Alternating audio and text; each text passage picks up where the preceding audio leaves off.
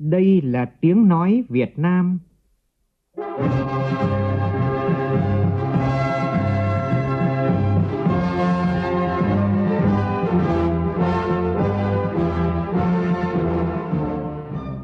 là tiếng nói Việt Nam, phát thanh từ Hà Nội, thủ đô nước Cộng hòa xã hội chủ nghĩa Việt Nam.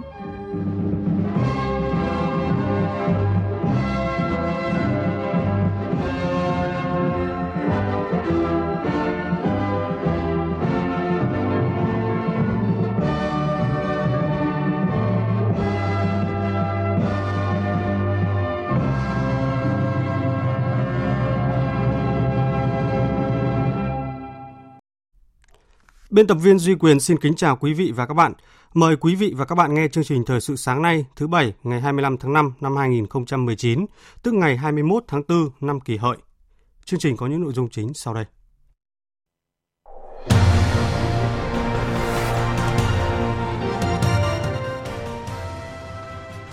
Bên hành lang Quốc hội, các đại biểu cho rằng cần tăng cường trách nhiệm của đơn vị nhận vốn ODA trong việc thiết kế dự án, Dịch tả lợn châu Phi tiếp tục lan rộng tại khu vực đồng bằng sông Cửu Long. Lớp học có 42 trong tổng số 43 học sinh đoạt loại giỏi cuối kỳ. Sở Giáo dục và Đào tạo tỉnh Bà Rịa Vũng Tàu yêu cầu thẩm định các bài kiểm tra định kỳ và kiểm tra học kỳ của các môn. Trong phần tin thế giới, Hà Lan tuyên bố Liên minh châu Âu EU sẽ không đàm phán lại thỏa thuận Brexit.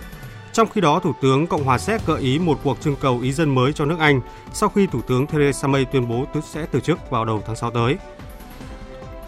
Tổng thống Mỹ tuyên bố kế hoạch triển khai thêm binh sĩ tới Trung Đông. Trong chương trình, biên tập viên Đài Tiếng Nói Việt Nam có bình luận nhan đề Tây Nguyên hay giữ lấy rừng trước khi quá muộn.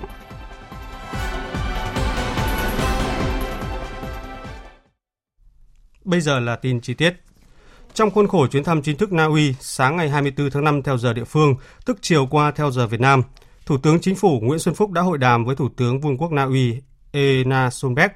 Tin của phóng viên Vũ Dũng. Tại cuộc hội đàm, hai thủ tướng đánh giá cao quan hệ Việt Nam Na Uy trong thời gian qua đã tiếp tục có những bước phát triển mạnh mẽ trên nhiều lĩnh vực. Hai thủ tướng đánh giá hợp tác song phương trong các lĩnh vực chuyên ngành cũng đã và đang có những bước phát triển mạnh mẽ, nhất là trong các lĩnh vực lâm nghiệp, môi trường, thủy hải sản, năng lượng tái tạo, vận tải biển và đóng tàu. Về vấn đề Biển Đông, hai thủ tướng đã trao đổi về tầm quan trọng và sự cần thiết phải đảm bảo hòa bình, ổn định, duy trì an ninh, an toàn và tự do hàng hải hàng không trên Biển Đông – mọi tranh chấp cần được giải quyết bằng biện pháp hòa bình, phù hợp với luật pháp quốc tế, tuân thủ Công ước Liên Hợp Quốc về luật biển năm 1982 và các thỏa thuận liên quan của khu vực.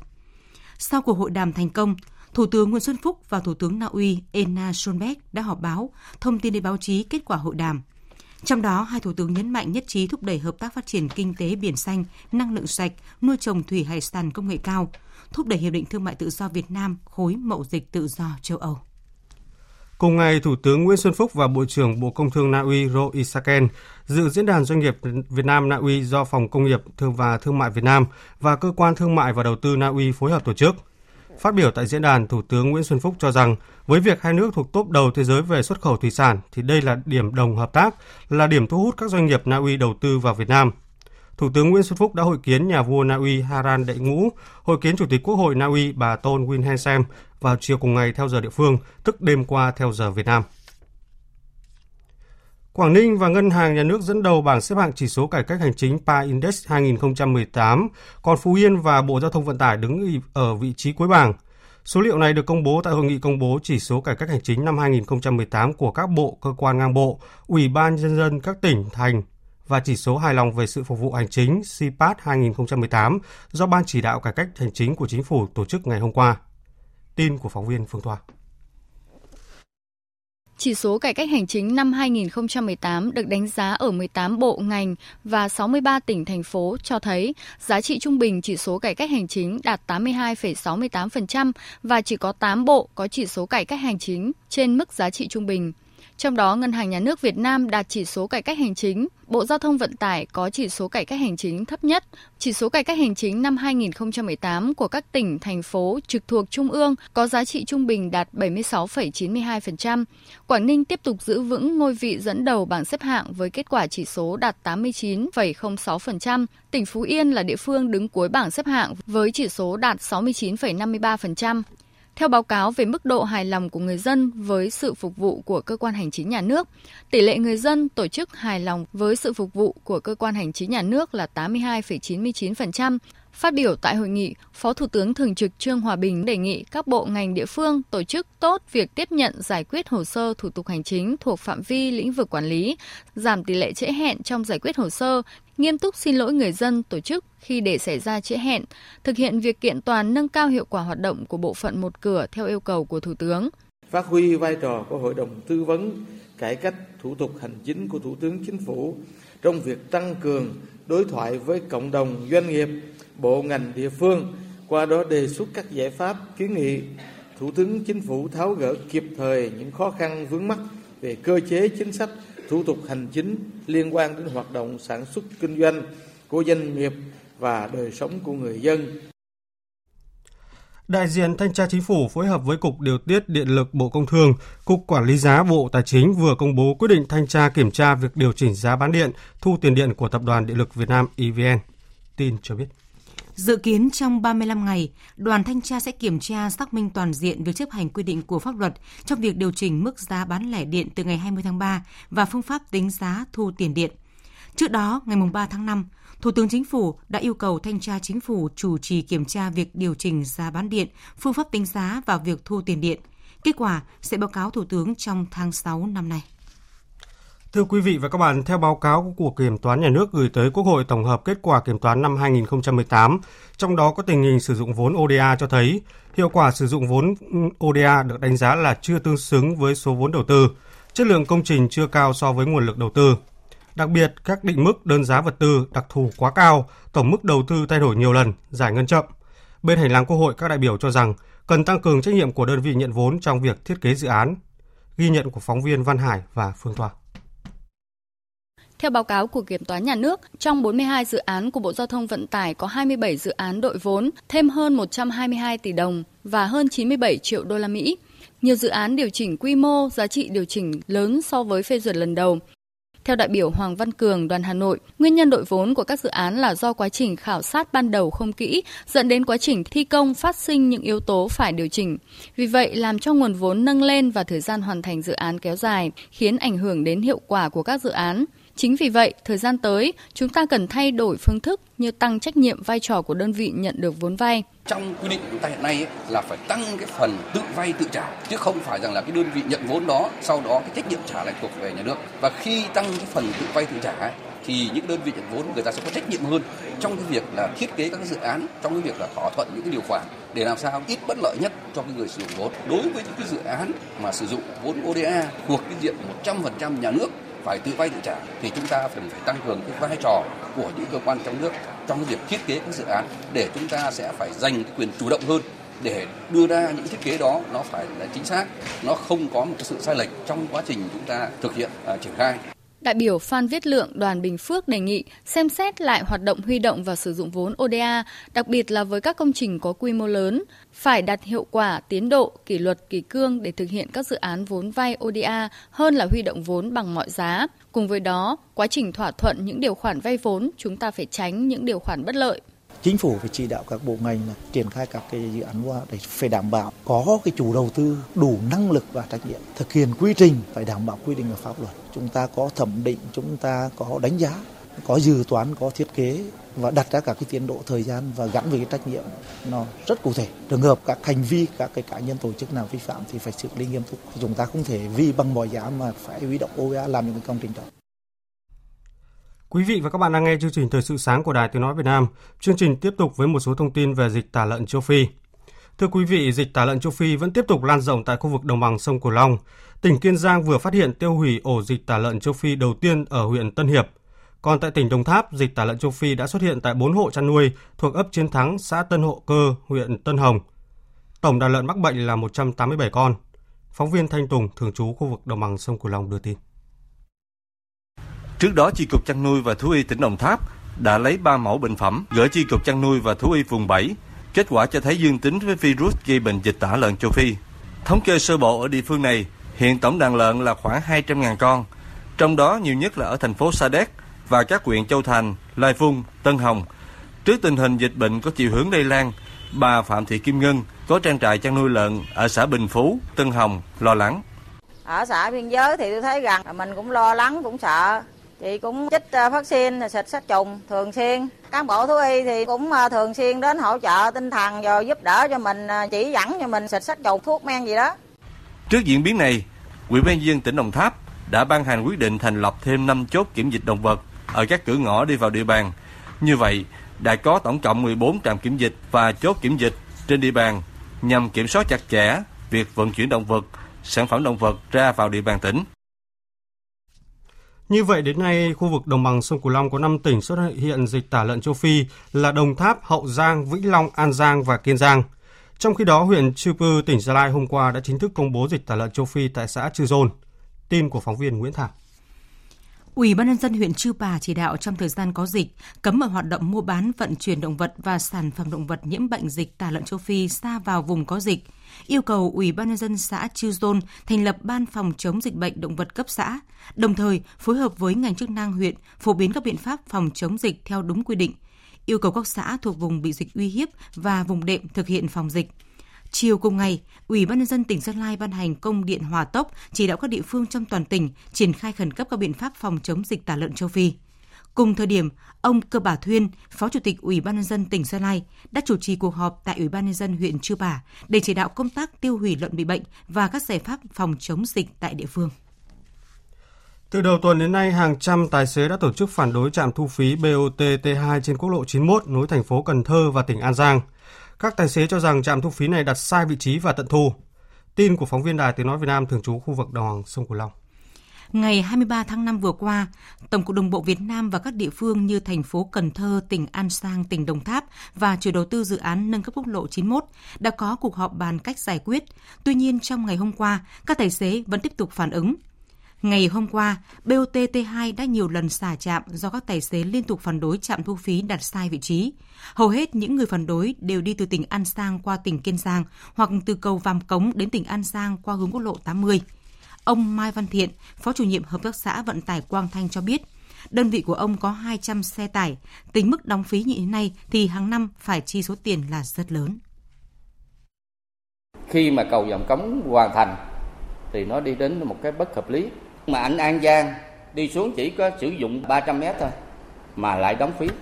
Thì một chiếc xe tải tụi tôi là đi đóng là dầu có miễn giảm 50% cũng vẫn là 70 ngàn một xe thì một năm tụi tôi mất là gần 20 triệu đó là trên một đầu xe nếu nhân cho 200 xe này thì tụi tôi đó là sẽ một cái số lượng là không phải là nhỏ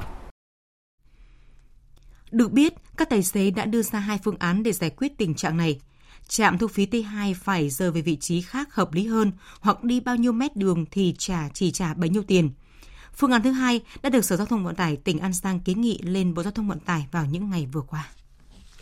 Sở Giáo dục và Đào tạo tỉnh Bà Rịa Vũng Tàu vừa chỉ đạo Phòng Giáo dục thành phố Vũng Tàu thành lập đoàn xác minh thông tin lớp học có 42 trên 43 học sinh đoạt loại giỏi ở cuối kỳ mà mạng xã hội và báo chí thông tin. Tin của phóng viên Lưu Sơn, cơ quan thường trú tại thành phố Hồ Chí Minh.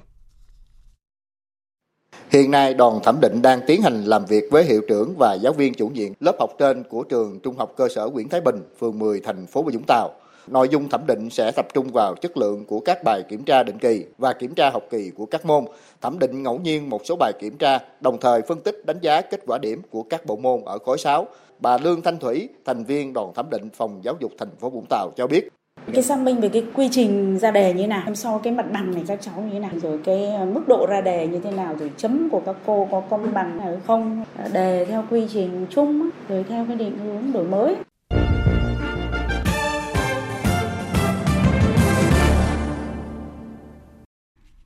Xin chuyển sang phần tin thế giới. Người phát ngôn Bộ Ngoại giao Triều Tiên đã đổ lỗi cho Mỹ, khiến hội nghị thượng đỉnh tổ chức tại Hà Nội vào tháng 2 vừa qua không đạt được thỏa thuận. Tin cho biết. Người phát ngôn Bộ Ngoại giao Triều Tiên cho rằng nguyên nhân cơ bản dẫn đến thất bại của hội nghị là lập trường độc đoán và không trung thực của Mỹ, chỉ tập trung vào một phương án hoàn toàn không khả thi.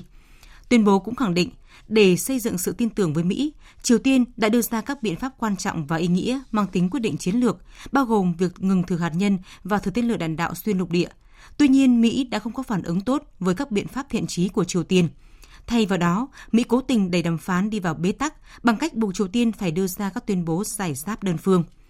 Trước đó, người phát ngôn Bộ Ngoại giao Triều Tiên cũng khẳng định các cuộc đàm phán giữa nước này với Mỹ sẽ không được nối lại trừ khi Mỹ đưa ra phương thức tính toán mới. Thủ tướng Cộng hòa Séc Andrei Babis hôm qua đã gợi ý một cuộc cầu trưng cầu ý dân mới cho nước Anh sau khi Thủ tướng nước này bà Theresa May tuyên bố từ chức vào đầu tháng tới do thất bại trong tiến trình thông qua thỏa thuận Brexit. Hữu Bình, phóng viên Đài Tiếng Nói Việt Nam thường trú tại Cộng hòa Séc đưa tin. Phát biểu với báo chí sau khi bỏ phiếu bầu cử Nghị viện châu Âu ở ngoại ô thủ đô Praha, Thủ tướng Babis nói rằng ông hoàn toàn không ngạc nhiên trước tuyên bố của bà May sẽ từ chức Chủ tịch Đảng Bảo thủ vào ngày 7 tháng 6 tới, bởi theo ông, điều này ít nhiều đã được dự đoán từ trước.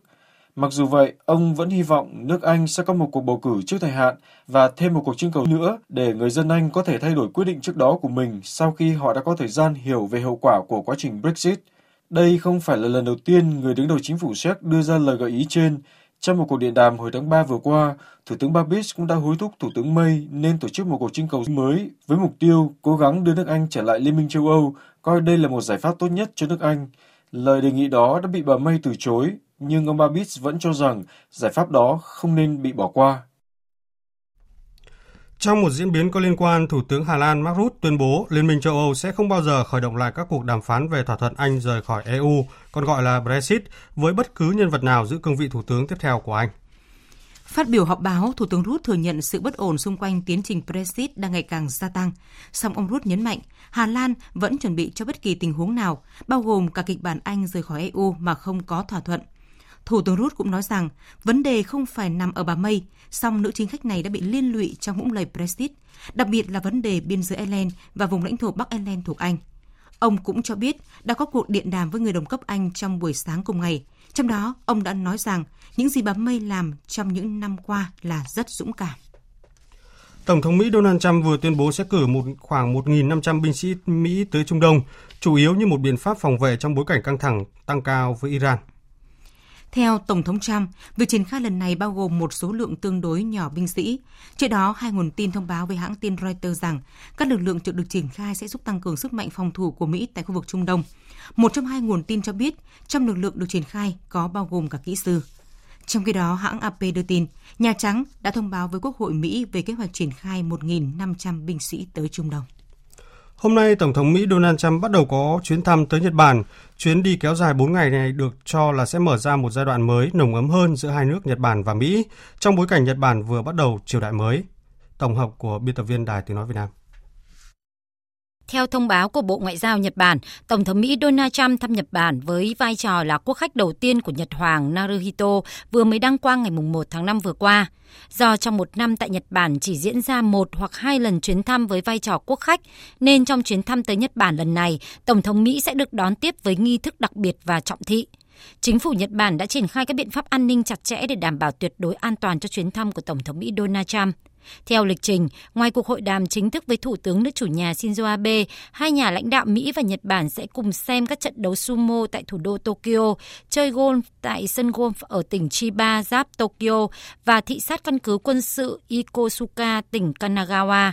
Cũng trong chuyến thăm này, Tổng thống Mỹ Donald Trump sẽ hội kiến với Nhật Hoàng Naruhito và tham dự buổi chiêu đại yến tiệc theo nghi thức nhà nước. Dự kiến trong cuộc hội đàm, Thủ tướng Nhật Bản Shinzo Abe và Tổng thống Mỹ Donald Trump sẽ thảo luận về tình hình Triều Tiên, trong đó có nỗ lực đạt được mục đích phi hạt nhân hóa cuối cùng và hoàn toàn có kiểm chứng. Bên cạnh đó, phía Mỹ cũng cho hay hai nhà lãnh đạo sẽ tìm kiếm giải pháp để đạt được tầm nhìn chung về một khu vực Ấn Độ Dương-Thái Bình Dương tự do và mở. Ngoài ra, thương mại cũng nằm trong ưu tiên trong chương trình nghị sự lần này trong bối cảnh hai nước đang tiến hành đàm phán song phương, trong đó bao gồm những bước tăng cường quan hệ đầu tư thương mại song phương. Rõ ràng, những nghi thức trọng thị mà Nhật Bản chuẩn bị dành riêng cho vị quốc khách là Tổng thống Mỹ Donald Trump cho thấy phía Nhật Bản rất coi trọng quan hệ đồng minh với Mỹ trong bối cảnh cả hai nước đều cần sự ủng hộ trong việc giải quyết các vấn đề khu vực và trên toàn cầu. Và tiếp theo chương trình là một số thông tin về thể thao đáng chú ý.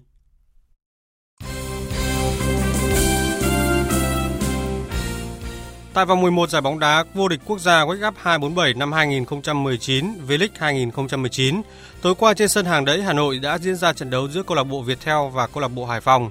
Kết thúc trận đấu, Viettel giành chiến thắng 2-0 trước Hải Phòng. Trong cặp đấu trước đó trên sân Thiên Trường, Dược Nam Hà Nam Định bất ngờ thắng câu lạc bộ Hà Nội với tỷ số 2-0. Hai trận đấu còn lại, Thanh Hóa đánh bại Sài Gòn FC 2-1, còn BKMX Bình Dương là đội chủ nhà duy nhất trắng tay trong ngày hôm qua khi thua 0-2 trước Than Quảng Ninh. Liên quan đến trận đấu giao hữu giữa đội tuyển U23 Việt Nam với tuyển U23 Myanmar trên sân vận động Việt Trì Phú Thọ vào lúc 20 giờ ngày 7 tháng 6 tới đây, ban tổ chức cho biết người hâm mộ có thể mua vé xem trận đấu bằng 3 hình thức là trực tuyến, trực tiếp tại quầy và qua đường công văn. Vé có 3 mệnh giá là 100, 150.000 đồng, 200.000 đồng. Người hâm mộ có thể mua trực tuyến từ 10 giờ sáng nay trên trang web vé bóng đá.vff.org.vn. Sau 4 ngày thi đấu căng thẳng, vòng loại World Cup Billard Ba Băng tại thành phố Hồ Chí Minh 2019 đã kết thúc và chủ nhà Việt Nam đã có 8 tay cơ lọt vào vòng thi đấu chính thức. Hôm nay giải sẽ tiếp tục diễn ra với các trận đấu thuộc vòng 1 trên 8, trong đó cơ thủ Anh Chiến đụng Seginer Semi, còn Ngô Đình Nại đối đầu với Zat Friedrich, cơ thủ số 1 thế giới và được mệnh danh là vua Billard. Chuyển sang thông tin thể thao quốc tế đáng chú ý, dạng sáng mai Chủ nhật ngày 26 tháng 5 sẽ diễn ra hai trận chung kết bóng đá đáng chú ý. Vào lúc 1 giờ sẽ diễn ra trận đấu chung kết Cúp nước Đức giữa câu lạc bộ Leipzig và Bayern Munich và vào lúc 2 giờ sẽ là trận đấu chung kết Cúp Nhà vua Tây Ban Nha giữa Barcelona và Valencia.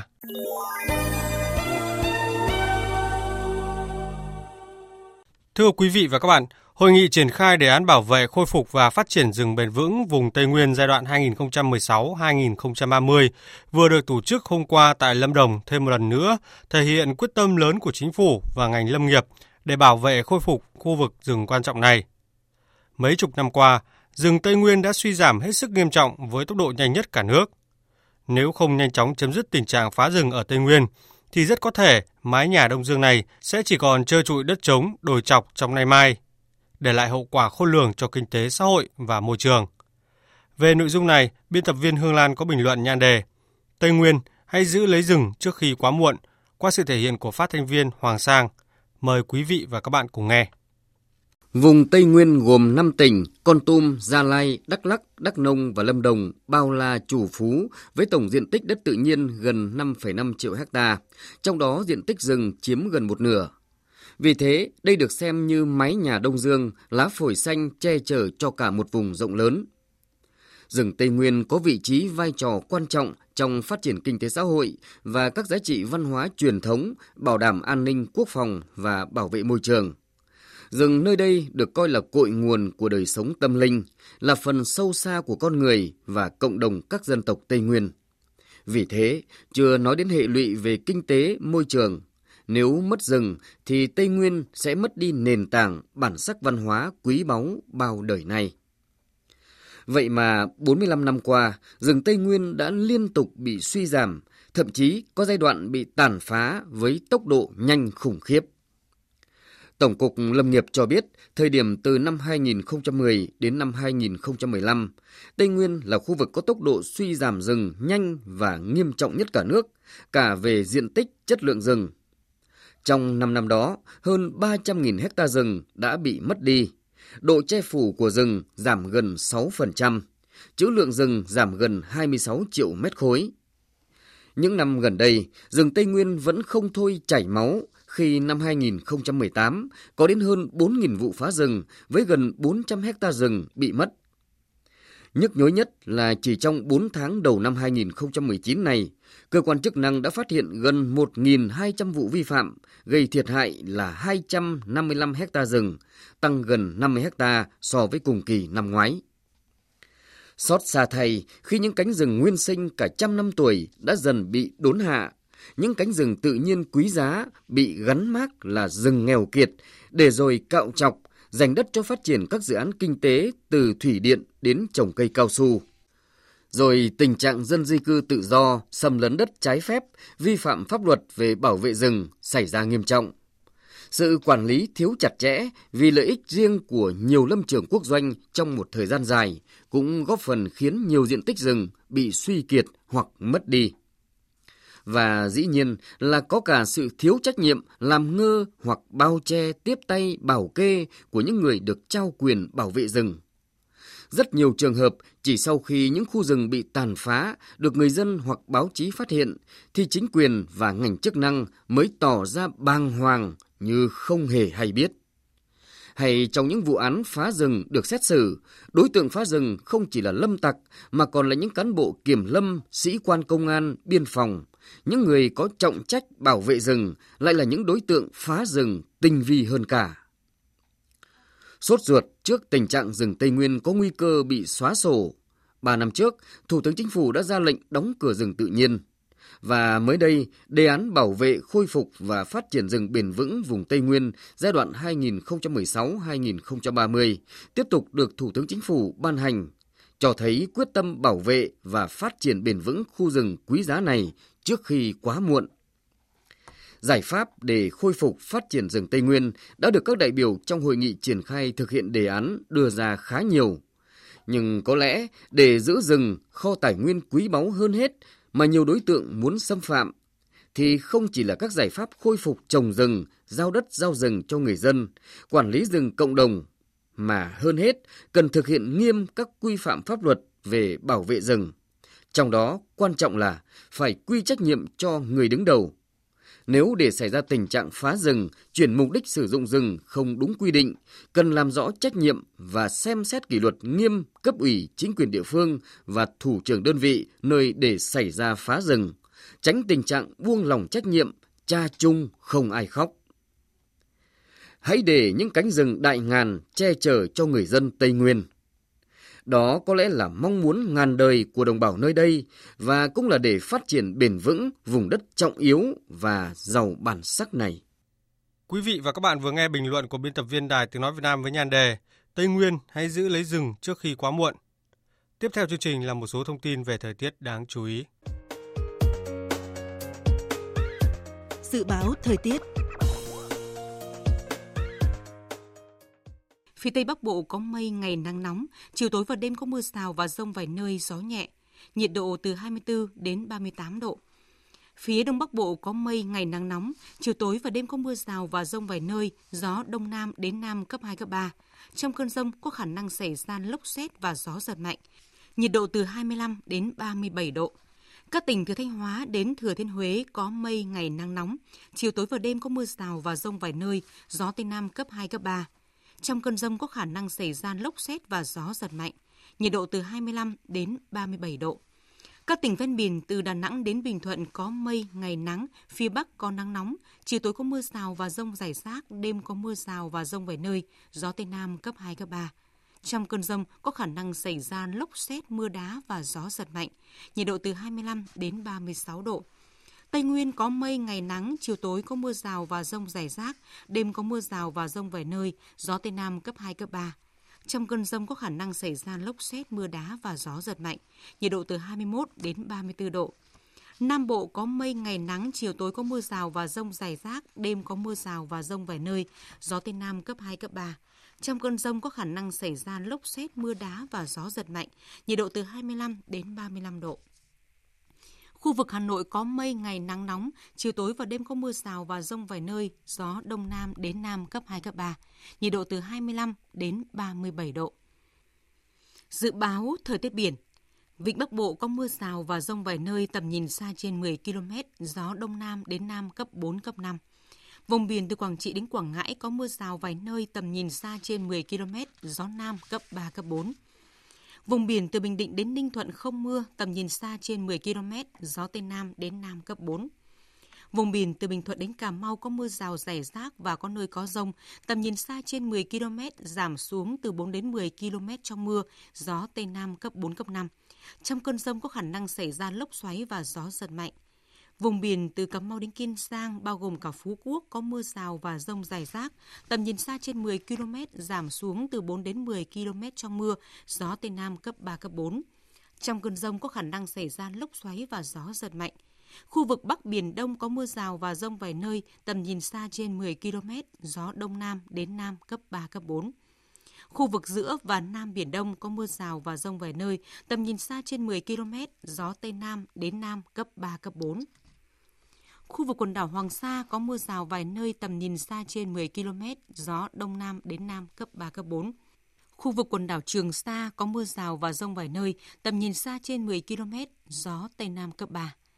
Vịnh Thái Lan có mưa rào và rông rải rác, tầm nhìn xa trên 10 km, giảm xuống từ 4 đến 10 km trong mưa, gió Tây Nam cấp 3, cấp 4. Trong cơn rông có khả năng xảy ra lốc xoáy và gió giật mạnh. Thông tin về thời tiết vừa rồi cũng đã kết thúc chương trình thời sự sáng nay của Đài Tiếng Nói Việt Nam. Chương trình hôm nay do biên tập viên Duy Quyền biên soạn và thực hiện, cùng sự tham gia của phát thanh viên Kim Phượng, kỹ thuật viên Thu Phương, chịu trách nhiệm nội dung Nguyễn Thủy Vân. Cảm ơn quý vị đã quan tâm lắng nghe.